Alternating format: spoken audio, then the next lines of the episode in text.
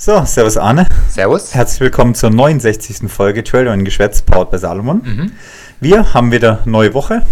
Aktuell gerade, ja, ein bisschen Regentag nach den letzten heißen Tagen, die uns ja auch schon ganz schön den, ja, Transalpin durcheinander gewirbelt haben, die Meierhofen nochmal durcheinander gewirbelt am Wochenende. Also, der Sommer hat nochmal Gas gegeben jetzt. Ja. Ja, war auf jeden Fall nochmal viel los die letzten Tage. Äh, wettkampftechnisch ging es auch nochmal richtig rund. Ähm, unser ähm, Abo-Modell, was wir letztes Mal, glaube ich, bekannt gegeben haben, wurde praktisch überrannt von äh, vielen Buchungen. Lars lacht schon, ich glaube, das Gegenteil ist der Fall gewesen. Also hier nochmal in Erinnerung, ähm, schaut es euch nochmal an. Wir freuen uns, müsst aber auch nicht. Wir sind euch auch nicht allzu böse. Nehmt es euch trotzdem übel. Ja. nicht, nicht sauer, nur enttäuscht. Genau. Nein, Spaß. Ähm, genau, genauso gut gilt auch für den, äh, das Gewinnspiel für den Rennsteig, was wir letzte Woche äh, ja, publiziert haben. Könnt ihr euch gerne noch bis Ende nächster Woche, oder? Was hatten wir gesagt? Ende nächster Woche? Genau, ja. Ähm, könnt ihr euch gerne noch für den Rennsteig, für das Gewinnspiel, für den Herbstlauf äh, bei uns melden unter podcast.twopeaksendurance.de. Ähm, zwei Freistarts und Salomon Outfit. Du, du hast die ähm, Nachfrage im Blick. Ähm, genau, ist, sind schon ich, ganz gut dabei. Aber die Chance ist jetzt auch nicht verkehrt, wenn man es noch versucht. Noch ist die Chance größer über Lotto. Okay. Also für die Super 6. Ja. Nein, aber Spaß. Also Herbstlauf, Freistartplatz plus Salomon-Outfit mit Schuhen, Rucksack und so weiter gibt es quasi mit dazu. Mhm. Also meldet euch einfach, welche Strecke ihr laufen wollt beim Rennsteig Herbstlauf unter, wie gesagt, podcast at twopeaksendurance.de. Ja, passt gut. Genau. Ähm, ja, was war so los die letzte Zeit? Aktuell läuft ja der TAR. Ja, der TAR ist ähm, im vollen Gange. Ähm, wir beobachten das hier auch immer fleißig aus dem Büro raus. Ich finde, das sind immer schöne Tage, wenn man auch irgendwie ähm, nicht nur am Wochenende Wettkampf hat, sondern eigentlich von morgens bis, also von Montag bis Sonntag irgendwie ein Rennen verfolgen kann. Wenn natürlich auch die eigenen Athleten dort ähm, erfolgreich unterwegs sind, dann freut es einen. Ähm, ist auf jeden Fall ordentlich was los, wie wir aktuell gesehen haben. Genau, war jetzt auch ein bisschen beeinflusst durch ja, Wetteränderungen. Äh, die zweite Etappe mussten wegen einem Murenabgang äh, geändert werden und so weiter. Leider war die zweite Etappe war nämlich eine richtig schöne Etappe eigentlich, mhm. oben mit technischem Gelände und so weiter. Die dritte Etappe sah richtig cool aus von den Bildern. Sehr, sehr viel hochalpines Gelände, so Hochebenen und so weiter. Ja, heute, wie gesagt, abgesagt wegen Gewittergefahr. Ja. Heute wird es vielleicht noch einen Bergsprint geben, wenn die Gewittergefahr es zulässt. Aber ansonsten, ja, schon, ja, bei uns war ja letztes Jahr schon ein bisschen Wetterpech, dieses Jahr auch wieder Wetterpech. Gerade bei der langen, wichtigen Etappe heute auch noch. Also ist doch immer ein bisschen beeinflusst schon. Ja, es wird auf jeden Fall jetzt Zug gefahren anstatt gelaufen. Ähm, ist vielleicht auch ganz nett. Der ein oder andere erholt sich da auch. Ähm, es gibt sicherlich auch Teams, die es äh, gebraucht haben, so einen Ruhetag einzuplanen. Äh, für viele ist es natürlich dann doch schade, dass sie nicht ähm, durch die Alpen laufen, sondern da leider Abschnitte dann ähm, nicht bewältigen können. Für mich persönlich hat es letztes Jahr nicht so ähm, großen Einfluss gehabt. Ich, ich habe es gehasst. Du hast es gehasst. Ich fand es okay, dass ich mich ein bisschen erholt habe, weil für mich geht es eher um die sieben oder acht Renntage. Nicht darum, dass man jetzt irgendwie von Ort A nach Ort B läuft, einmal quer über die Alpen. Da stand für mich nie so richtig im Vordergrund. Mir geht es da eher um die ähm, ja, Konkurrenz oder das, der Wettkampfgedanke. Ja, und ich will einfach über die Alpen laufen. Also, mhm. wenn ich einen Transalpin laufe, dann will ich halt auch einen Transalpin laufen und will nicht zwischendurch. Natürlich gab es dann keine andere Möglichkeit, das mal außen vor gelassen, aber ich will dann nicht Bus fahren oder ich will dann nicht äh, irgendwo anders wieder neu starten, sondern die Etappe muss genau auf dem Meter wieder neu starten, wo sie endet ja. und das möglichst so weit wie möglich über die Alpen. Ja, gibt sicherlich jetzt noch die, die Möglichkeit, das im nächsten oder übernächsten Jahr ja zu machen. Bis 2025 soll es auf jeden Fall den Transalpin noch geben, so die offiziellen Aussagen aktuell. Wir wissen auch nichts Genaues. Es wird aber auch offen gehalten, wird mit Augenzwinkern geschrieben, dass, glaube ich, vielleicht auch länger weitergehen kann. Genau, also es war neulich mal irgendwo in der Story, dass Plan B geschrieben hat, 2025 und dann schauen wir mal weiter. Ja. Gibt, hängt sicherlich auch an ja, Sponsorenverträgen, äh, Destinationsverträgen und alles Mögliche, was da natürlich noch hinten dran hängt. Das ist ja immer noch ein bisschen größerer Rattenschwanz, als wir jetzt so im ersten Moment überblicken. Genau, aber was wir jetzt schon überblickt haben die letzten Tage, ist ja, dass es extrem viele Ausfälle gab. Mhm. Also, ähm, ich glaube, der erste Tag hat halt gefühlt schon mal ähm, 10, glaub, 20 Teams oder 20 was, ja. Teams rausgehauen. Also, es ist brutal, wie viele Teampartner jetzt nur noch alleine unterwegs sind. Sind da deutlich weniger unterwegs gewesen. Ähm, Umknicken war ein ganz großer Fall. Ähm, viele sind wegen Magen-Darm-Probleme raus. Auch das ist ähm, auffällig jetzt nochmal in den letzten zwei Wochen gewesen, dass wir ja sehr viele Magen-Darm-Probleme aktuell bei vielen Großveranstaltungen erleben dürfen und sehen. Ja, auf jeden Fall. Also gerade wenn man jetzt Chamonix hat, immer das Problem. Ähm, ich hatte es jetzt vorher auch mit einer anderen Athletin noch, die auch in Frankreich unterwegs war und anschließend jetzt wirklich Magenprobleme auch hatte die letzte Zeit. Also irgendwie war, war was die letzte Zeit, wo viele Rennen beeinflusst hat, jetzt Tar auch wieder mit beeinflusst. Kann auch im Zusammenspiel mit der Hitze sein, dass die hohe Kohlenhydraternährung dann mit der Hitze auch ein bisschen Probleme macht. Aber es war jetzt schon auffällig irgendwie. Mhm. Genau, das kann ein Punkt sein, aber was natürlich auch ein Punkt ist, und da bin ich jetzt ja kein Arzt oder sowas dergleichen, dass da äh, Magen-Darm-Virus ja zum einen rumgeht, äh, in so großen äh, Veranstaltungen, gerade beim Transalpine Run, da sitzen doch die Leute gerade am Abend vorm Start schon auf dem Haufen, da kann das schon schnell rumgehen. Ähm, zweite Sache ist natürlich auch Corona. Auch jetzt äh, nach Chamonix haben wir doch viele Profis und viele ja, ambitionierte äh, Freizeitathleten äh, gehört, beziehungsweise auch bei Instagram gesehen, die doch jetzt nach Chamonix äh, Corona-bedingt ähm, aussteigen konnten. Und vielleicht sind solche Magen-Darm-Probleme auch an sowas gebunden, weil die wenigsten machen ja aktuell noch einen Corona-Test und wissen eigentlich, was sie gerade haben und ähm, schieben es jetzt erstmal auf den Magen. Ja, auch ein Marcel Höche hat jetzt geschrieben, er hat von Chamonix Corona mitgebracht. Mhm. Ähm, ein Tom Evans war das wohl auch der Grund, warum er rausgeflogen ist Zumindest aus dem Rennen. Hat das angedeutet. Zumindest hat das angedeutet. Also hat schon einige jetzt doch noch erwischt im Nachhinein. Ja, aber du hast es ja auch so ein bisschen gesagt, gerade so ähm, große ähm, Team-Zusammenkünfte. Ähm, wir haben es ja auch äh, erlebt, wo wir im Chalet in, in, beim Dynafit waren. Da waren auch ja, sechs, sieben Athleten zusammen, vielleicht sogar achte. Ähm, ist natürlich auch immer ein großes Problem weil da natürlich auch die Viren dann angeschleppt wird und ähm, die Athleten natürlich da auch von der Gesundheit leben und profitieren müssen und das dann vielleicht auch entsprechend schnell rumgeht.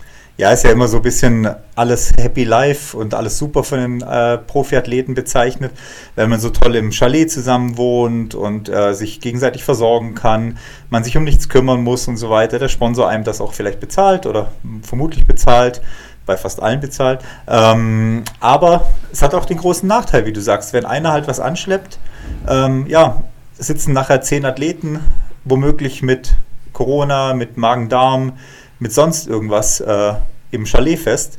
Und für den Sponsor bedeutet das ein kompletter Ausfall seines Teams. Mhm. Ja, das ist auf jeden Fall ein großer Faktor. Also ich glaube, das ist gar nicht zu unterschätzen und ich glaube schon, dass sich dann der ein oder andere ähm, Sportler halt im nächsten Jahr wieder fragt, ob er vielleicht die Chalets meidet oder zumindest bis zum Rennen sein, seine Einzelunterkunft ähm, besucht oder benutzt.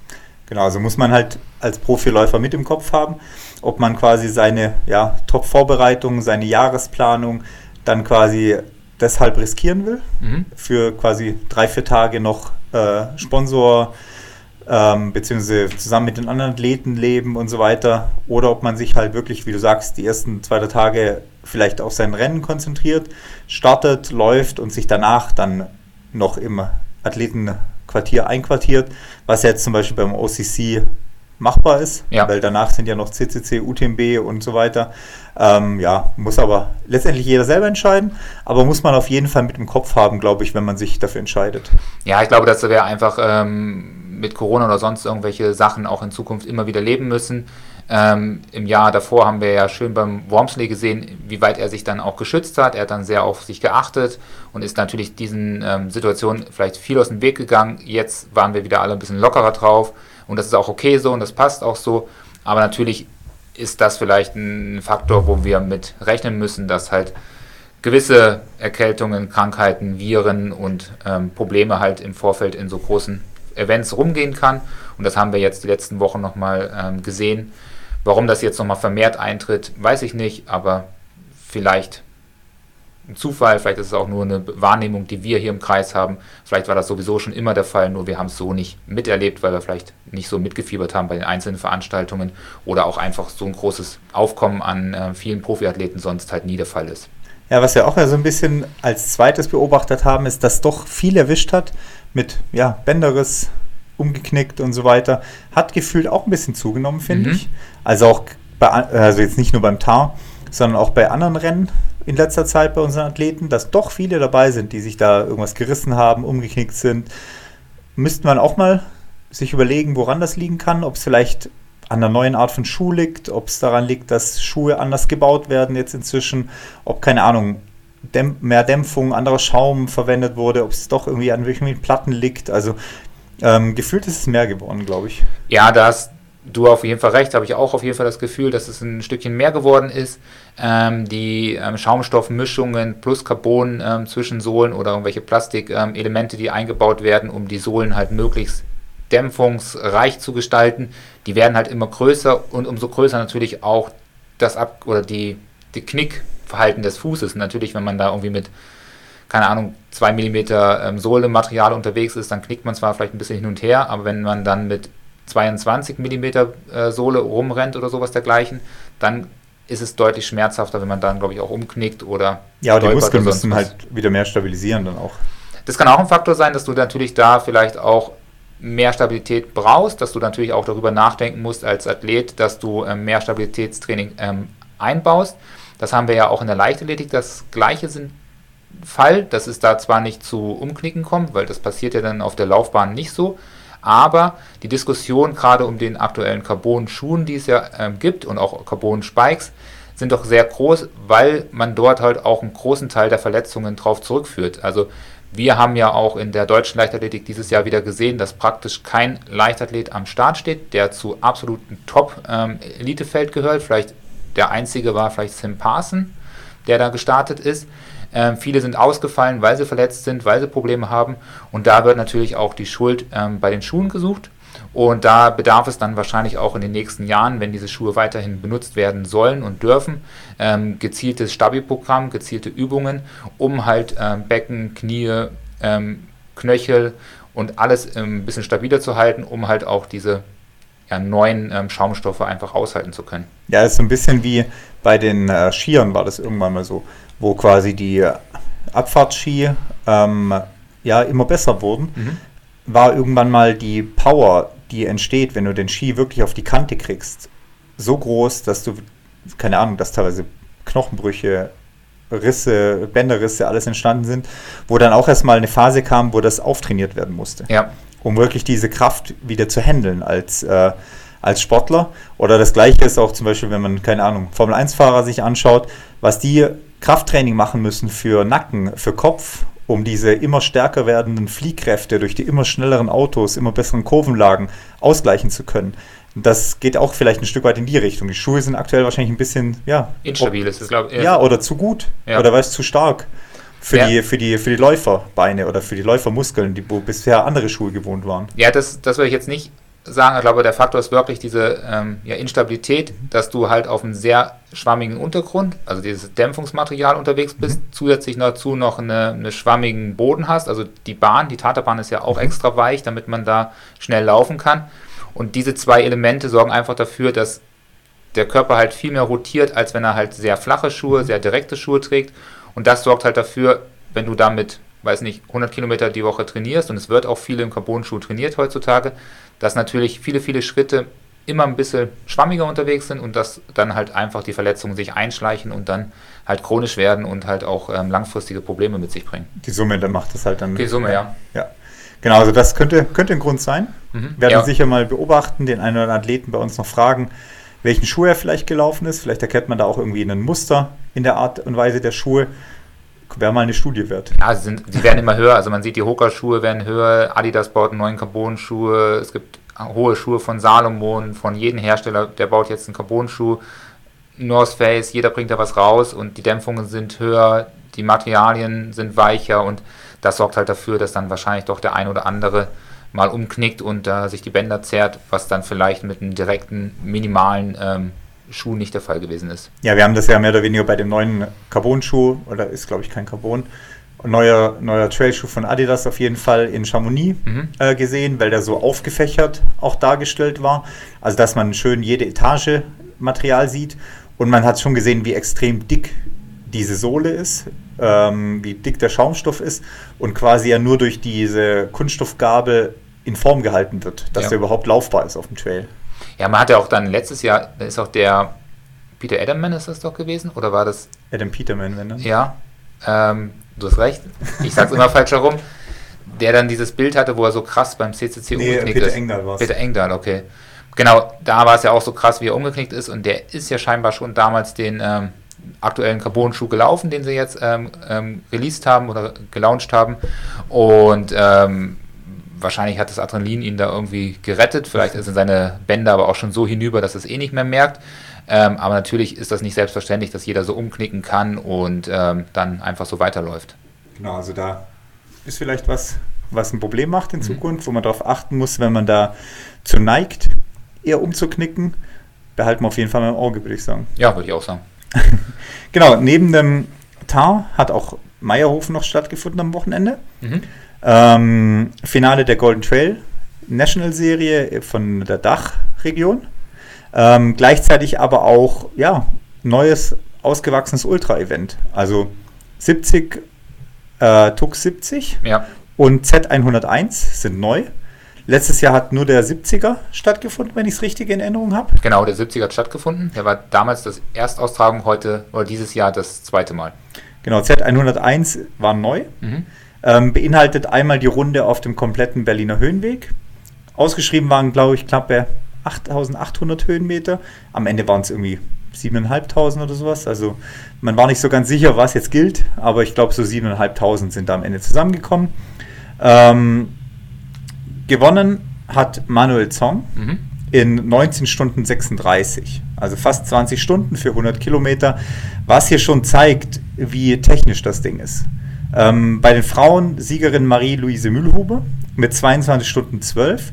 Und wenn man es jetzt mit der Zugspitze vergleicht, wo eine Marie-Louise wahrscheinlich in 14 Stunden laufen kann, ja. ähm, sind es ja 8 Stunden mehr. Ja, und 10 Kilometer mehr auf der Zugspitzseite. Ja, genau. Also da eher 10 Kilometer weniger ähm, und trotzdem halt deutlich, deutlich länger. Aber wir holen gleich hier noch äh, die Kim Bruns äh, hinzu und die wird ja nochmal von ihren Rennen berichten, weil sie ist am Ende dritte Frau geworden. Genau, Kim ist dritte Frau geworden mit knapp unter 28 Stunden. Mhm. Ähm, und eben von ihr, mit ihr werden wir gleich auch noch sprechen, wo sie uns einfach ein bisschen darüber berichten kann, was das für so für ein Rennen war. Ja. Beim 70er, ähm, der wieder deutlich laufbarer ist, der startet ja irgendwo hinter Tux oben im Skigebiet, geht dann nach Meierhofen. Äh, Sieger bei den Damen Vanessa Schätzle, 11 Stunden 3 Minuten. Bei den Herren Stefan Ungericht mit 8 Stunden 28 Minuten. Zweiter Platz bei den Frauen Hanna Klingenstein. Ja. Athletin bei dir? Ja, beide sind doch bei uns. Kim, die Vanessa ah, stimmt. Ist auch bei Vanessa Kim. ist auch bei Kim. Ja, stimmt. genau. Ja. Also von dem her, die Damenwerte gingen an unser Büro. Ja. ähm, ja, sorry Vanessa, vergessen. Glückwunsch auf jeden Fall. Glückwunsch auf jeden Fall an beide. Ähm, Vanessa war mit 11 Stunden 3 Minuten auch knapp eine halbe Stunde vor der Hanna im Ziel, also hat er auch einen ganz guten Vorsprung eigentlich. Ja, bei Hanna war es ein schwerer Tag, aber sie hat durchgezogen und das gehört auch mental dazu. Ähm, auch da lief es am Anfang nicht perfekt, aber manchmal ist es halt leider so beim Ultra, wenn man über elf Stunden unterwegs ist, dass nicht alles optimal funktioniert, aber ich bin da trotzdem sehr stolz auf sie, dass sie es am Ende noch gefinisht hat. Dann kommen wir zu den Ultradistanz 50 Kilometer, den gibt es ja schon länger. Mhm. Ähm, Sieger hier Toni Seewald bei den Herren mit 5,37 bei den äh, Damen Lisa Wimmer. Ja. 6 Stunden 24. Und Lisa war, glaube ich, auch fünfte, sechste Gesamt. Ja, sechste, glaube ich, Gesamt. Also da war das Feld dieses Jahr ein bisschen durchwachsen. Da haben wir schon in der Vergangenheit deutlich stärkere Felder gesehen. Ähm, soll auch nicht respektlos sein, aber in den Jahren davor hat doch der ein oder andere da ein ordentliches Tempo hingelegt. Aber es kann nur der gewinnen, der am Start steht. Und ja, Glückwunsch für die ersten Platzierungen und die Top 3 Platzierungen. Genau, das war so ein bisschen das, ja, in Anführungszeichen Nebenprogramm. Hauptprogramm war schon ein bisschen das Finale der Golden Trail Serie, mhm. weil es ja auch doppelte Punktzahl gibt. Also ähm, nochmal für alle, die es nicht wissen, du kriegst Punkte bei den Golden Trail äh, National Series Rennen und ähm, je nach Platzierung bis Platz 30 kriegst du Punkte. Ähm, und beim Finale in Meierhofen bekommst du doppelte Punktzahl. Und du musst das Finale auch laufen, wenn du in die Gesamtwertung kommen willst. Genau, als Gesamtwertung gibt es, glaube ich, nicht nur ein Preisgeld, sondern auch die Teilnahme an der internationalen Finale.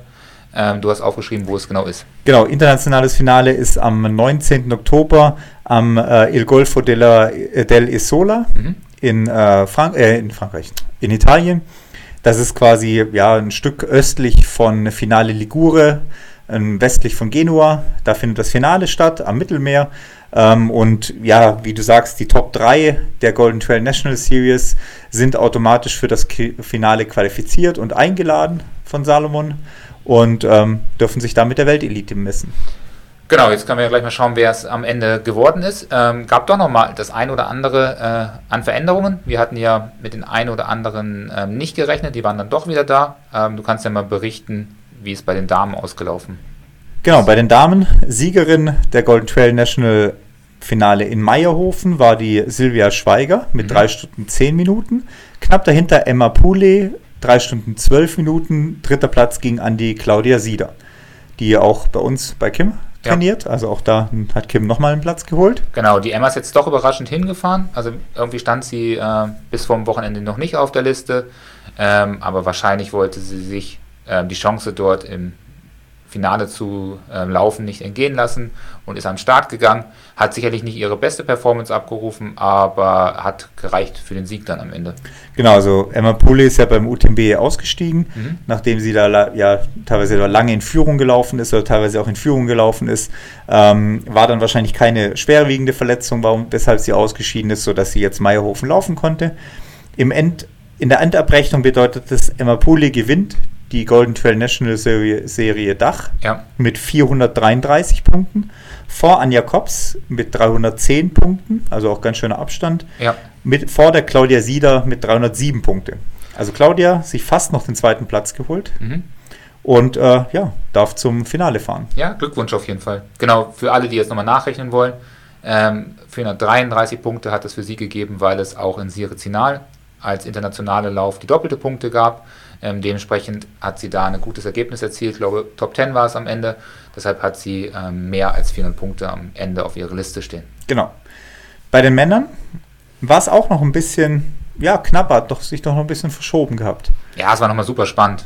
Also ich glaube, da hat der ein oder andere ähm, ist spannender gemacht, als er sich das vielleicht selber vorgestellt hat und am Ende doch nochmal vielleicht kurz gezuckt und gedacht, oh scheiße, war das knapp. genau, weil Sieger Manuel Innerhofer mhm. vor Hans-Peter Innerhofer. Nicht umgekehrt? Nee, Manuel hat gewonnen gehabt. Ah, ich glaube, Hans-Peter hat gewonnen. Okay, wissen wir nochmal gleich. Ich glaube, Manuel ist äh, ähm, nicht ganz so gut drauf aktuell. Ich glaube, dass der Hans-Peter ähm, das Rennen gewonnen hatte. Und das war zumindest. Du hast so recht, Hans, Hans-Peter hat gewonnen. Mhm. Vor Manuel Innerhofer mit 50 Sekunden Abstand. Ja. Also relativ dicht zusammen beide. Ähm, Hans-Peter hatte mal zwischenzeitlich mit ja, fast eineinhalb Minuten geführt gehabt. Äh, Manuel hat dann hinten raus nochmal ein bisschen aufgeholt gehabt. Ähm, genau, also so rum ist es ausgegangen. Ähm, dritter Platz ging an Do Dominik ja. Matt, der bei dir trainiert. Mhm. Starkes Rennen gelaufen auf jeden Fall. Knappe drei Minuten hinter den beiden Innerhofer reingekommen. Ja, ja, super starkes Rennen. Also ähm, wer da auch nochmal Bock hat, ähm, beim Dominik auf dem Instagram-Account zu schauen, der findet den auch unter Dominik Matt. Ähm, und da hat er doch ein sehr beeindruckendes Video ähm, online, wo man ihn in verschiedenen Rennabschnitten sieht. Und da ist natürlich gleich am Anfang ein Abschnitt dabei, wie er ähm, mit Stöcken unterwegs ist, ähm, dort gegen ähm, den Sven Koch kämpft, ähm, beide gleich auf sind. Aber man sieht dann vielleicht doch den ein oder anderen Vorteil, wenn man mit Stöcken unterwegs ist. Er joggt dann vielleicht etwas entspannter hinterher, spart sich die Energie und kann dann Sven Koch auch deutlich im Ziel hinter sich lassen und da einen guten Vorsprung rauslaufen. Also für alle, die nochmal überlegen, dass Stöcke keine Möglichkeit sind im Trail, können dann vielleicht mal beim Dominik auf dem Account vorbeischauen. Der setzt dann durchaus gut um. Da gibt es noch ein paar Verbesserungen, aber man muss natürlich auch nach 1000 Höhenmeter immer noch einen perfekten Laufstil haben. Das ist dann auch nicht mehr ganz so einfach. Mit bisschen Abstand kam dann Sven Koch als Vierter ins Ziel, fünf Minuten hinter Dominik. Ja. Hinter ihm, knapp dahinter, Thomas Hudek und Lukas Gasser. Ja. Ich gehe hier absichtlich bis Platz 6 zurück, weil das ja eine Rolle spielt, eine Gesamtwertung. Ja, ich habe äh, tatsächlich, sobald die im Ziel waren, habe ich angefangen zu rechnen, weil Dominik und ich haben, glaube ich, nicht damit ge gerechnet, dass es wirklich für einen Top-3-Platz ähm, reicht. Sicherlich haben wir oder auch eher speziell so ein bisschen darauf geschielt und auch gehofft. Ähm, aber dass er jetzt nochmal so weit nach vorne läuft, dass er dort äh, den Gasser und auch den Koch hinter sich lässt, damit hat, glaube ich, keiner gerechnet und er auch nicht. Und deshalb habe ich gleich gerechnet und noch bevor die Top 10 im Ziel war, habe ich schon äh, mit Tobi geschrieben, dass es leider nicht gereicht hat. Ähm, ähm, dass es nicht gepasst hat. Tobi meinte, oh, wir müssen ja nochmal nachrechnen, weil der Manuel ja ähm, nicht in der National-Serie zählt. Das könnte doch noch passen. Da habe ich gesagt, nee, leider habe ich das schon berücksichtigt. Und am Ende waren es leider fünf Punkte, die gefehlt haben nach vorne. Und ähm, es hatte dann am Ende für Hans-Peter Innehofer gereicht, der mit deutlichem Vorsprung Sieger geworden ist. Genau, der geht mit 400 Punkten nämlich auch raus aus der Serie. Genau, drei Siege sozusagen hat er sich ähm, eingefahren, ähm, gefolgt von Sven Koch und ähm, dann am Ende Lukas Gasser, ähm, der dann mit fünf Punkten Vorsprung vom Dominik, der sich jetzt von Platz 10 auf Platz 4 hochkatapultiert hat. Genau, also Finale laufen lohnt sich, Finale gut laufen lohnt sich. Das ist ein Platz in einem anderen Rennen. Ja, man muss auch sagen, ähm, dass es so knapp geworden ist, haben sicherlich die beiden Herren auf Platz 2 und 3 nicht ähm, gedacht und vielleicht sich nicht ausgerechnet. Ähm, vielleicht haben sie sich auch ein bisschen übernommen. Äh, mit Sirizinal und Pitztal war sicherlich auch für beide eine sehr, sehr harte ähm, Blockerfahrung, die sie machen konnten. Konnten da vielleicht auch die Trainingseinheiten zwischen den beiden Wettkämpfen oder den Einheiten nicht mehr so reinbringen und ähm, konnten vielleicht auch hier im ähm, in Meierhofen nicht so abliefern, wie sie sich das vorstellen.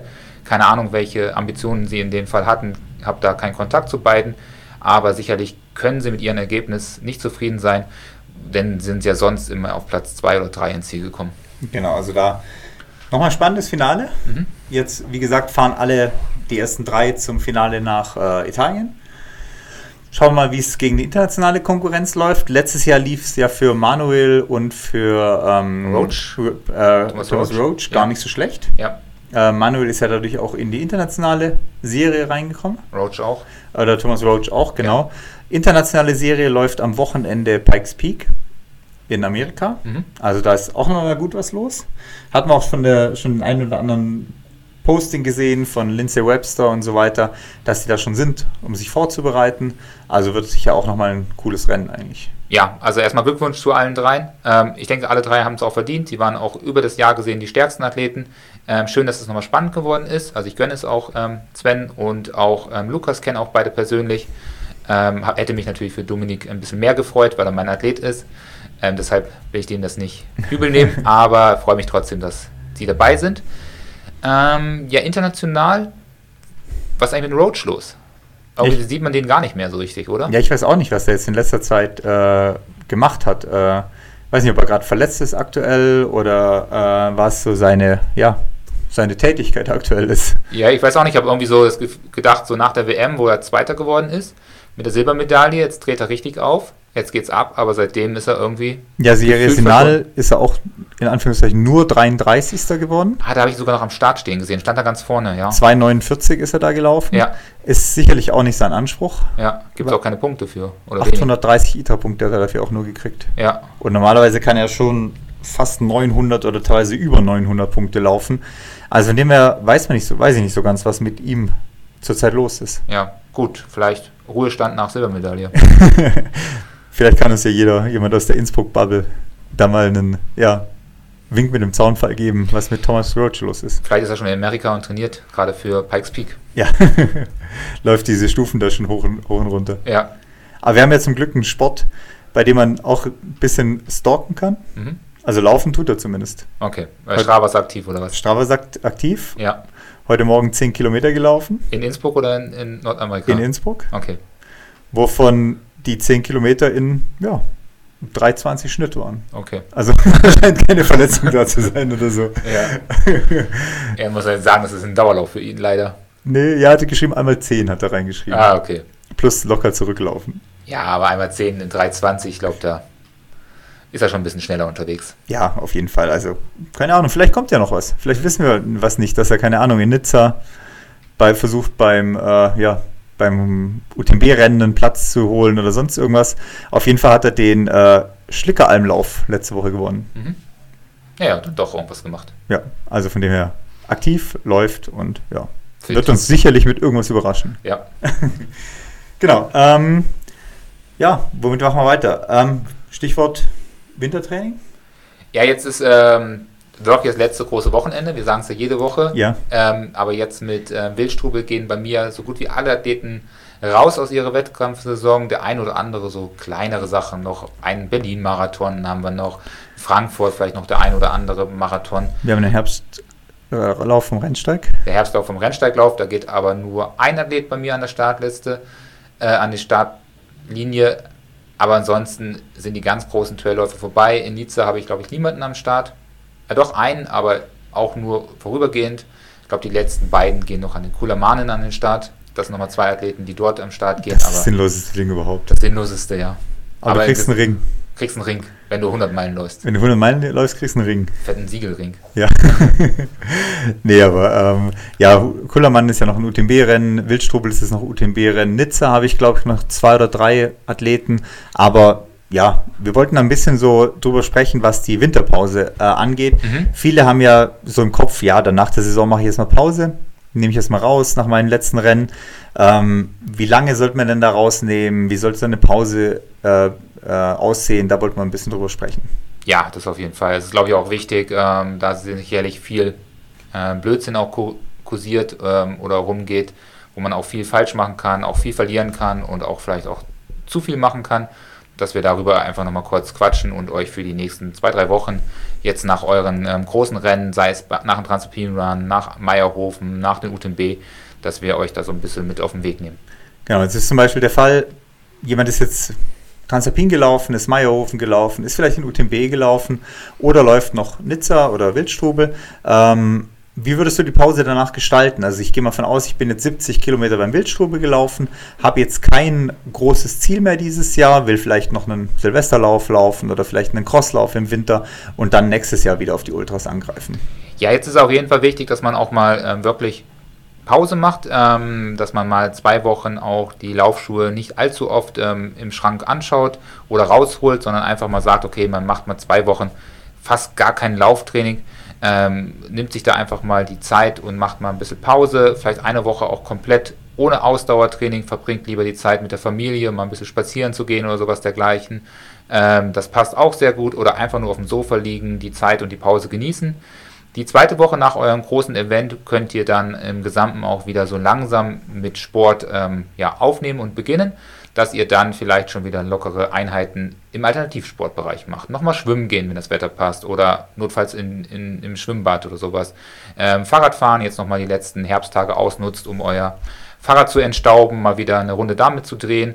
Ähm, oder ganz, ganz langsame, lockere, entspannte Läufe vielleicht mal wieder zum Vereinstreffen fahren und da ein bisschen entspannter und gut unterwegs zu sein und nicht zu sehr auf ähm, Geschwindigkeiten und Zeiten und Intensitäten achten.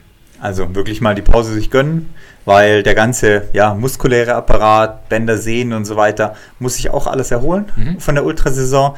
Ähm, man merkt es vielleicht aktuell nicht, wenn man sich vielleicht noch gut fühlt, dann auch besonders nach einer Woche Regeneration, nach einem Ultra, fühlst du dich vielleicht noch wieder ganz gut, aber der Körper, ja, merkt das sich schon über die Saison. Ja, jetzt auch bei mir ist zum Beispiel auch der Fall, nach meinem OCC, jetzt sind es schon äh, zwei Wochen fast rum, die ganze Sache. Jetzt war ich auch mal wieder auf dem Trail locker laufen. Oh, das, das, das merkt man noch. Also ich bin nicht umgeknickt beim OCC, aber irgendwie ist der ganze Fuß, die ganzen Regionen um den Knöchel noch super empfindlich, weil die Belastungen einfach über knapp sechseinhalb Stunden doch sehr groß waren. Und man ist immerhin und wieder ein bisschen rumgeknickelt und so. Aber das merkt man jetzt ungemein, dass sich der Fuß dann auf gar keinen Fall von erholt hat und da sicherlich noch mal ein, zwei Wochen braucht, bis er da wieder fit ist. Und deshalb nutzt einfach auch die Zeit, wie Lars sagt, auch die Bänder und die Sehnen zu regenerieren. Genau, und auch alle, die sich ja ein bisschen enthaltsam ja, gelebt haben, betätigt haben die letzten Wochen, Monate, man darf sich in zwei Wochen, zwei Wochen noch mal was gönnen. Mhm. Also auch der Kopf braucht einfach seine Auszeit. Ihr habt, wenn ihr einen strengen Trainingsplan verfolgt habt, von Arne zum Beispiel, dann ähm, dürft ihr euch die Auszeit im Kopf auch gönnen, weil nur nach Plan leben von Tag zu Tag, 365 Tage im Jahr, funktioniert auch nicht. Man muss ja schon noch ein bisschen Bock haben darauf, dann wieder sich an einem neuen Plan ranzuwagen und nicht wirklich von einem Tag auf den anderen sagen, so, neuer Plan startet morgen, ich lege wieder los. Und auch das gleiche gilt auch, wenn ihr euch Kalorien äh, beschränkt habt. Wenn ihr da auf Essgewohnheiten besonders geachtet habt, auf Eiweißmengen geachtet habt, gönnt euch einfach mal zwei Wochen. Ja, das passt auch gut, denke ich. Das ist auch wichtig, dass man da einfach mal zwei Wochen komplett abschaltet und sich die Zeit nimmt. Und für alle, die sowieso eine sehr, sehr harte Saison hinter sich haben, vielleicht auch jetzt nochmal 100 Meiler gelaufen sind oder einen, einen sehr anspruchsvollen Etappenlauf in die Beine haben, sind auch mal die, die vier Wochen gut. Heißt nicht vier Wochen nichts machen und nur Alkohol trinken und Schokolade essen, sondern Verdammt. äh, aber trotzdem halt auch wieder Sport machen, aber weit weg von strukturiertem Training. Äh, Es darf dann nach der zweiten, dritten und vierten Woche nach dem Wettkampf schon wieder locker gelaufen werden. Kann dann auch vier, fünf Mal die Woche erfolgen, je nachdem, wie viel ihr auch in der Vergangenheit trainiert habt. Aber es muss deutlich weniger sein, als es natürlich ähm, in den letzten Wochen sein gewesen ist. Also mindestens zwei Drittel weniger, würde ich sagen. Ja, und immer wer schon mal was Neues ausprobieren wollte, ist das die beste Zeit dafür. Mhm. Am besten aber keine gefährlichen Sportarten, die man vorher noch nicht betrieben hat. Also nicht auf einmal denken, man fängt an mit Freestyle oder Rollerski oder BMX fahren oder sonst irgendwas, wenn man es vorher nicht gemacht hat, sondern wer jetzt sagt, okay, ich habe mein Fa- Fahrrad, hat viel zu viel eingestaubt staubt die letzten Wochen, Monate, ich packe das mal wieder aus oder ich muss mal wieder an meinem Kraulstil arbeiten oder sowas, ist das halt die richtige Zeit dafür. Ja, genau. Oder auch wenn ihr in der letzten Saison ein bisschen gemerkt habt, ah, ich habe vielleicht doch das eine oder andere Defizit mir eingefangen, was vielleicht Kraft angeht, was Mobilis Mobilität angeht, was Stabi angeht, fangt das jetzt an. Ja, das ist ein ganz wichtiger Punkt auch. Ähm, wichtig ist halt, dass ihr vielleicht jetzt damit beginnt, weil dann gewöhnt ihr euch dran. Wenn ihr jetzt schon wieder zweimal die Woche Stabi macht, Montag, Donnerstag zum Beispiel, dann könnt ihr es auch wunderbar durch die Trainingsphase ziehen, wenn ihr dann wieder das Training dazu integriert. Andersrum ist oft schwerer. Oft seid ihr dann auf einem Trainingslevel, wo halt wenig Zeit für Stabi oder Krafttraining bleibt. Das heißt, ihr müsst das langsam ins Lauftraining integrieren. Jetzt könnt ihr sozusagen schon mal damit beginnen und das Lauftraining dann on top packen und seid gleich an euren Strukturen und Abläufen gewöhnt und könnt das dann auch in den nächsten Wochen und Monate im Training durchziehen. Genau, also das, das ist was, wo auf jeden Fall Sinn macht, was ja ich auch gerade ein bisschen mache, dass ich wieder mit äh, Stabi-Training eingestiegen bin, um da ja wieder ein bisschen was mehr zu machen, weil ich doch gemerkt habe, da hat sich so einen ein oder anderen ja, Fehler eingeschlichen, Nachlässigkeit eingeschlichen und jetzt ist die beste Möglichkeit, um dran zu arbeiten. Genau. Für alle anderen, die jetzt schon wieder so ein bisschen Power in den Beinen haben, die gesagt haben, zwei Wochen sind rum, ich fühle mich gut, ähm, was ist da wieder eine Möglichkeit, vielleicht die Zeit zu nutzen oder müssen die nochmal zwei Wochen Pause machen? Genau, also wer jetzt, wenn ihr merkt, da geht schon wieder langsam was, dann ähm, ist ja die Frage, womit macht ihr weiter? Wo sind meine Ziele nächstes Jahr? Auf was will ich mich ausrichten nächstes Jahr? Und dann vor allem, ähm, ja, des, dementsprechend einen Trainingsplan äh, sich erstellen lassen oder mit einem Coach oder wie auch immer das erstellen lassen, mit uns erstellen lassen. Ähm, und für viele wird dann VZ Max Mhm. ein Thema sein. Da wollen wir nächste Woche auch nochmal näher drauf eingehen. Aber wenn ihr jetzt noch in der Saisonpause sind, seid, könnt ihr die ein oder andere vorbereitende Übung schon mal machen in die Richtung. Wenn ihr mal einen Dauerlauf macht, ein paar kleine Sprints einbauen, vielleicht schon mal in den Dauerlauf, so ein bisschen ein Fahrtspiel äh, draus machen, vielleicht auch mal ein Segment versuchen zu laufen, um einfach so ein bisschen, gerade wenn ihr aus der Ultrazeit kommt, die ja müden, langen Muskeln und so weiter, wo ihr jetzt, ja, ihr habt keinen Kniehub mehr, ihr habt, ja, die, die Gefahr, wenn ihr direkt in ein VC Max Training wechselt, euch zu verletzen, ist relativ groß. Deswegen durchaus mit dem einen oder anderen kleinen Sprint, Tempoverschärfung, sich dahin zu arbeiten. Ja, wichtig ist, dass man sich jetzt gar nicht zu sehr ähm, dabei abschießt, aber dass man schon mal so ein bisschen testet, was äh, geht in dem müden Ultrabein. Ähm, wenn ihr jetzt in den letzten Wochen eh relativ viel am Berg trainiert habt, also immer wieder Bergintervalle gemacht, auch mal Bergläufe, auch wenn die von der Intensität sehr, sehr viel niedriger sind als VO2 Max Training, ist es sicherlich erstmal eine gute Möglichkeit, jetzt mit schnelleren Bergintervallen einzusteigen, als mit schnellen flachen Intervallen, weil das doch andere muskuläre Belastungen sind und dass man sich da, kann man sich dann oft schnell verletzen. Deshalb macht jetzt ein Fahrtspiel nicht draußen auf dem Asphalt, wo ihr dann irgendwie ähm, drei Minuten oder einen Kilometer oder ein anderes Segment mit Vollgas rennt, sondern lieber ein bisschen im Trail, im Wald, das, was ihr jetzt auch gewohnt seid, am besten noch berghoch. Dann könnt ihr euch schon mal so ein bisschen an die schnellen Geschwindigkeiten rantesten. Für jeden, der jetzt sagt, so, ja, so unstrukturiert ist nicht so meins, aber für viele, wenn sie jetzt mal mit 4 mal 3 Minuten, 5 mal 3 Minuten einsteigen, macht man sicherlich nichts verkehrt. Und wenn man sich da auch so ein bisschen auf sein Gefühl verlässt und sich nicht komplett ähm, bis zum Ende ja, abschießt, dann hat man schon mal das erste kleine äh, VO2 Max Intervall eingebaut und kann es dann in den nächsten Wochen ab vielleicht Ende September wieder ein bisschen forcieren. Genau, und dann könnt ihr da wieder, wieder einsteigen, seid ein bisschen darauf vorbereitet auch. Das gleiche geht natürlich auch auf dem Rad. Mhm. Wer da Intervalle fahren will, kann das auch auf dem Rad machen am Anfang, um vielleicht dann nicht gleich das System komplett zu überlassen, indem man es laufen macht, aber sich da einfach langsam wieder rantasten. Ja, und wie du gesagt hast, halt so Sprints einbauen, auch hier nicht bis zum absoluten Maximum ähm, sprinten, weiß nicht, 200 Meter auf der Laufbahn oder sowas dergleichen, vielleicht noch sogar aus dem Startblock raus, sowas braucht ihr gar nicht machen, alles Blödsinn jetzt aktuell, irgendwann später vielleicht schon ähm, jetzt aber eher so eine Tempobeschleunigung, dass ihr sagt, okay, guck mal, da hinten ist ein Schild in ungefähr 100, 150 Meter Entfernung und bis dahin beschleunigt man mal. Da hinten ist ein kleiner Hügel, wo man mal hoch ähm, Gas geben kann, dass ihr einfach ähm, jetzt in den nächsten Wochen so 5 bis 8 bis vielleicht Maximum 10 Sprints, wenn es sich gut anfühlt, ähm, einbaut.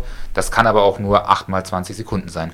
Genau, und wer Bock hat, wir haben da eine, ja, ein Angebot. Wir geben es heute doch heute schon raus, nicht nächste Woche erst. Ah ja, jetzt überrascht mich schon wieder. wir haben nämlich eine neue ja, Erfindung in die Richtung oder ja, ein neues Programm anzubieten. Mhm. Wir haben ja eine neue VZ Max Class, haben wir es genannt. Ja. Indem wir quasi ja eine betreute VZ Max Trainingsplan mehr oder weniger für euch haben. Ziel daran ist es quasi, dass ihr den VZ Max Trainingsplan absolviert. Ja. Ein VZ Max Trainingplan von uns, den gibt es bei Training Peaks dann ähm, könnt ihr euch je nach Level in Basic und Advanced quasi holen. Und unterstützend zum äh, Trainingsplan gibt es nämlich noch ja, eine Begleitung von uns. Genau, also der, die Idee dahinter ist, dass ähm, wir einfach gemeinsam mit euch den VHC Max Plan ähm, machen. Also auch äh, Lars und ich und auch alle anderen hier im Team machen sicherlich ähm, mit. Und auch viele, viele andere Leute, die vielleicht Lust haben und ähm, gemeinsam äh, einen VHC Max Plan abarbeiten. Also diesmal seid ihr nicht alleine dabei, sondern habt die Möglichkeit über eine WhatsApp-Gruppe euch äh, mit Gleichgesinnten auszutauschen. Ähm, und wir machen noch vier Präsentationen, wo wir euch einfach äh, mitnehmen, euch zeigen, wie die aktuellen Einheiten aussehen, eure Fragen beantworten. Warum ihr die Einheiten macht, so ein bisschen die Hintergründe hinter der VC Max Geschichte. Genau, also einen oder anderen ähm, Bereich aus den Sportwissenschaften mit euch mitnehmen aber euch auch da einfach ähm, anleiten, so dass ihr den, den VZ Max Plan, den ihr erworben habt, dann einfach auch gut durchziehen könnt. Das Ganze dauert zwölf Wochen. Mhm. Der Trainingsplan dauert zwölf Wochen. Ähm, ist überarbeiteter VZ Max Trainingsplan, also mit neuen Einheiten im Gegensatz zu dem von letztem Jahr. Neue Einheiten, bisschen umgestellter Plan auch von den, von den, Ausda von den Anzahl der Einheiten und so weiter wie du sagtest, äh, vier Videomeetings mit dabei mit trainingswissenschaftlichem Vortrag und Fragerunde für euch. Und auch die WhatsApp-Gruppe. Das ist so das, der, das Leistungspaket. Ja. Es geht los am 12. Oktober. Ja. Ähm, da starten wir gemeinsam in den Plan. Wir haben ja auch schon gesagt, wir legen damit los. Mhm. Ähm, also wer jetzt die nächsten ja, vier Wochen noch nutzen kann, nutzen will, um sich entsprechend zu erholen und vorzubereiten auf den VO2 Max Plan, der kann es gerne machen. Ähm, Angebot findet ihr bei uns auf der Webseite unter Angebote und dann VC Max Class.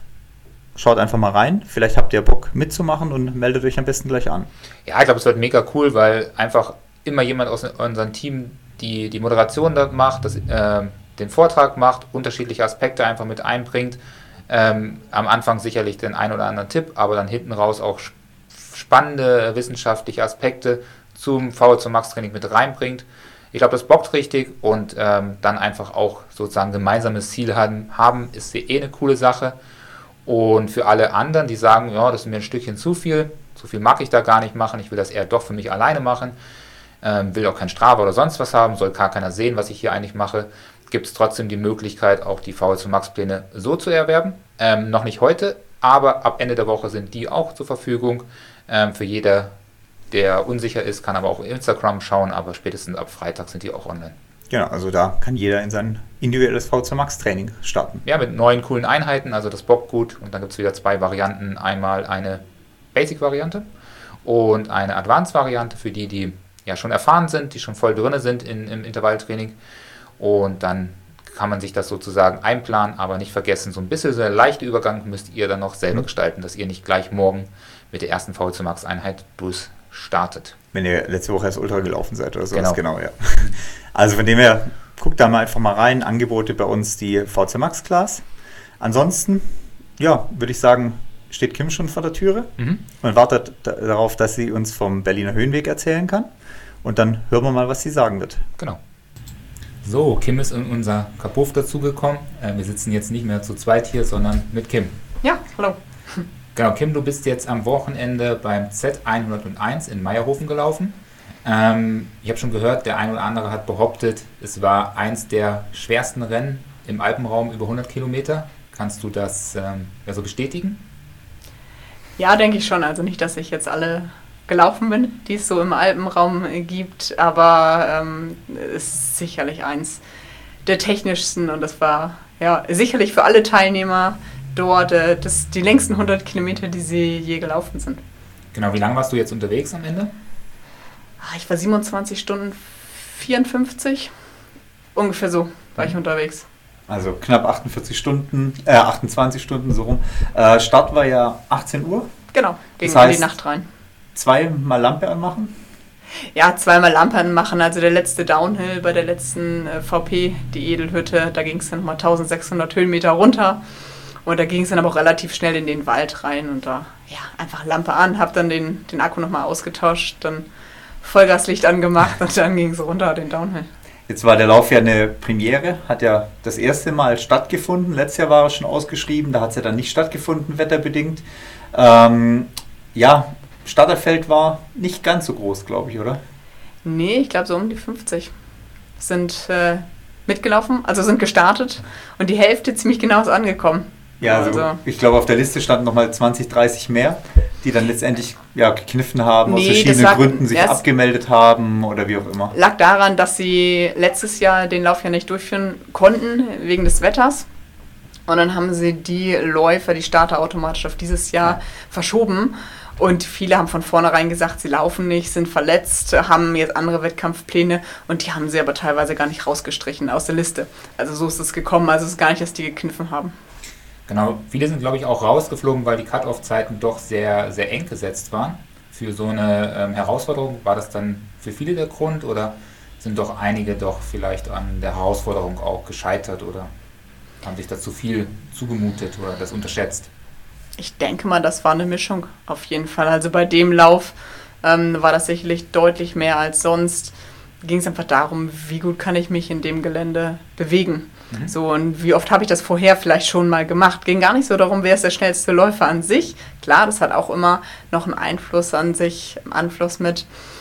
Aber ja, wenn ich mich dort einfach nicht so sicher fühle, dann bin ich sehr langsam unterwegs, was ja auch wichtig und richtig ist in dem Moment, um da nichts zu gefährden, weil es halt schon immer wieder auch absturzgefährdet ist, diese Strecke.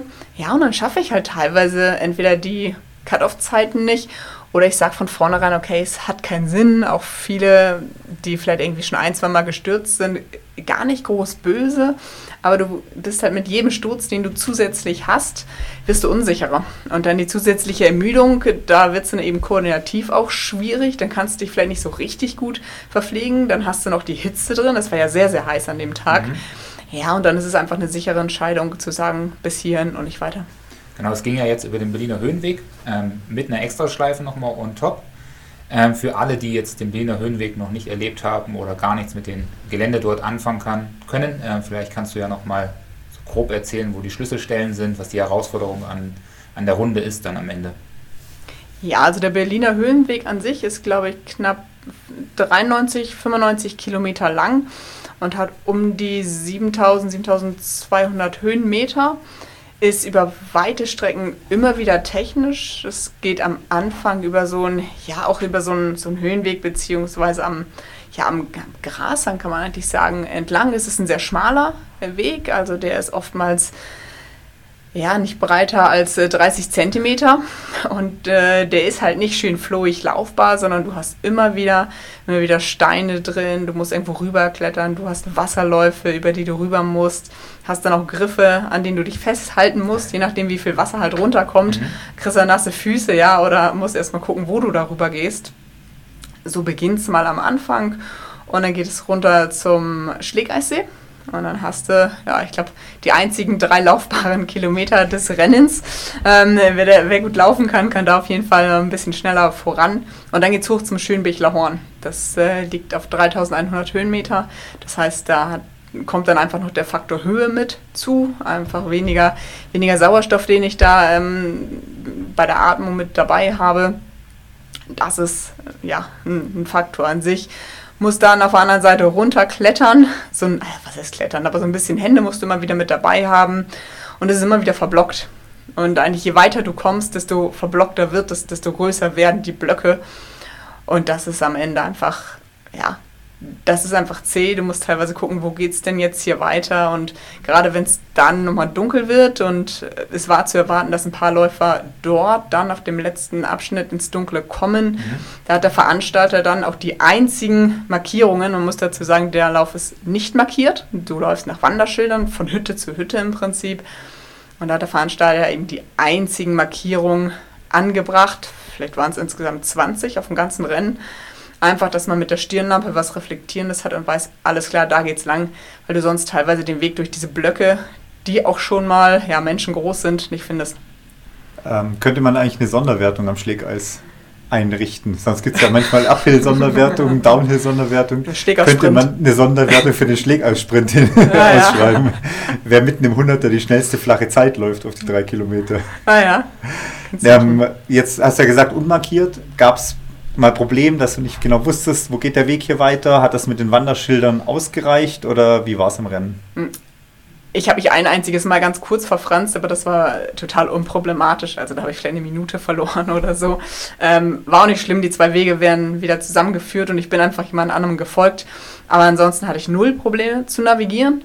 Lag aber auch daran, dass ich den Weg abgelaufen bin. Also ich kannte ihn, ich wusste das, wo geht's lang und ich kann das ganz gut, wo ich schon mal war, da weiß ich, wo es lang geht, habe das also im Gedächtnis gehabt und da gar kein Problem. Andere Läufer nämlich tatsächlich beim Schlägeissprint äh, einfach geradeaus und die habe ich dann zurückgepfiffen, pass auf, es geht hier links hoch. Ja, also das war gar kein Problem und auch nach den Wandernschildern. Wir mussten auch den Track auf der Uhr oder auf dem Handy eben haben. Ja, insofern, also ich habe jetzt auch nicht gehört, dass sich jemand irgendwie wirklich verlaufen hat. Ich glaube, so ganz beim Berliner Höhenweg ist es auch teilweise einfacher, weil es gar nicht so viel Abzweige dann theoretisch gibt, weil du dich ja eh in einem technischen Gelände findest und da gibt es halt nur diesen einen Weg. Also wenn man auch die Wanderkarte anschaut, ist gerade Richtung Berliner Hütte und so weiter, da gibt es halt auch keine Abzweigung. Oder auch am Anfang zum Friesenberghaus, da gibt es halt diesen einen Weg, der am Hang entlang führt, aber du hast jetzt nicht wie in einem Zugspitzgebiet 200 Wanderwege, die dann noch links und rechts abzweigen, dann oftmals. Ja, richtig. Du hast hin und wieder hast du mal Abstiege. Da musst du halt aufpassen, dass du dann nicht irgendwie links runter Richtung Tal ja, läufst. Das merkst du nach 200 Höhenmeter, dass du irgendwie schnell falsch also bist. So Mist, die Stirnlampen sind doch oben. Ähm, ja, genau. Also ganz so schwer war das jetzt nicht. Aber wenn du die Strecke nicht kennst, musst du halt schon auch aufpassen. Ja, wie hast du dich auf das Rennen vorbereitet? Du hast ja auch gesagt, dass du dir schon mal angeschaut hast. Aber was waren so die, die Kerneinheiten oder vielleicht auch die mentale Vorbereitung, die du im Vorfeld gemacht hast?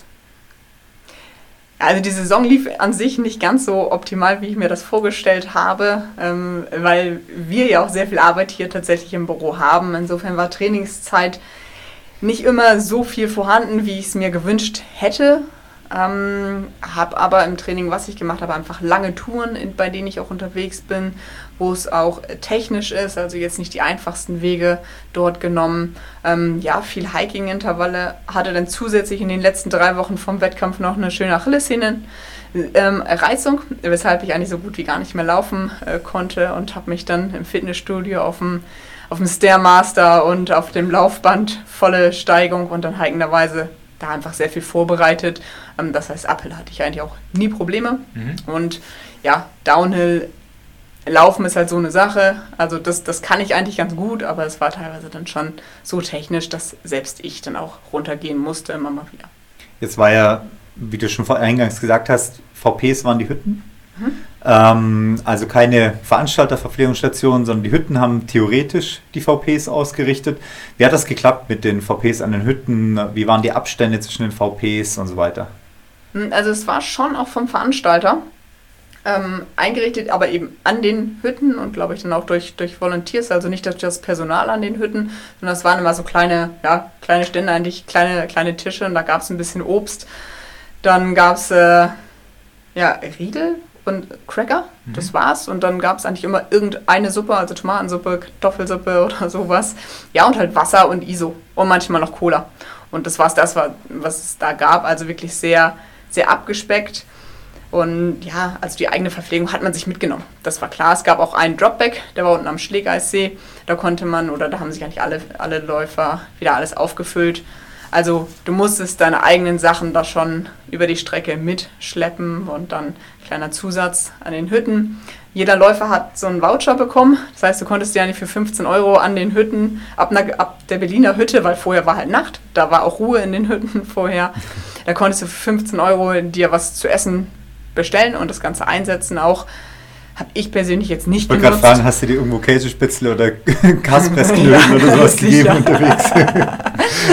nee, habe ich nicht gemacht. War auch nicht nötig und es war so heiß. Ich konnte dann eh nur flüssig Nahrung auch zu mir nehmen. Ja, das hat aber sehr gut geklappt und wirklich Hut ab und vielen, vielen Dank nochmal an alle ja, Freiwilligen, alle, alle Supporter, alle, die da auf der Strecke uns dann auch unterstützt haben. Und wenn es halt einfach nur war, du kommst an die Hütten und wusstest, da ist irgendwo ein kleiner Stand und die warten auf dich und freuen sich, dass du da bist, fragen, ob sie dir irgendwas auffüllen können, das war schon echt schön.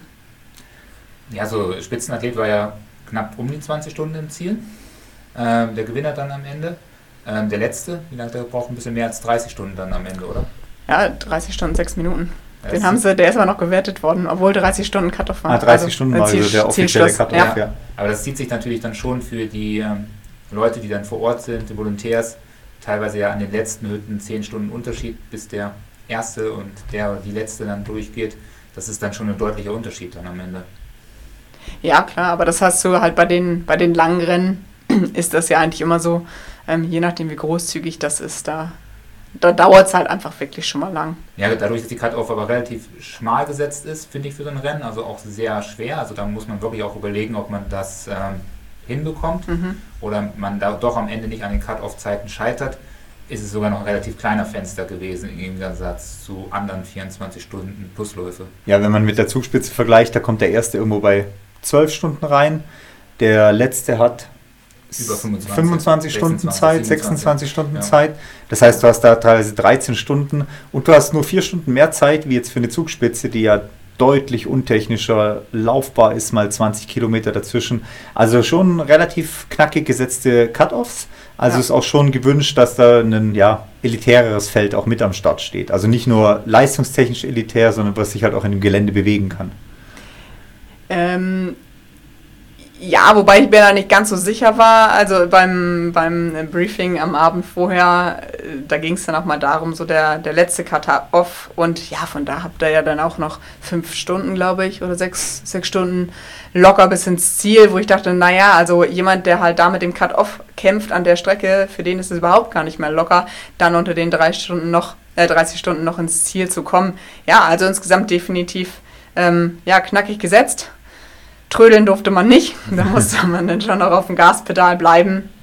Ja, aber eben sicherlich ein Rennen, das sich nicht für jeden eignet. Vielleicht noch eine letzte Frage. Du hast ja schon angesprochen, das mit der Verpflegung, äh, mit der Flüssigkeit hat das für dich sehr gut funktioniert. Äh, hast du da noch mal einen Tipp für jemanden, der vielleicht ein ähnlich langes Rennen sich vornimmt oder wie hast du es dieses Mal einfach gemacht für dich? Hm, also ich habe mich überwiegend über ähm, Scratch mhm. ähm, äh, verpflegt, was wir auch von Sporthunger, ähm, was die auch vertreiben. Und das funktioniert einfach super bei mir. Das gibt richtig gut Kohlenhydrate, hat nicht diesen süßen Geschmack, einfach dieses angenehm.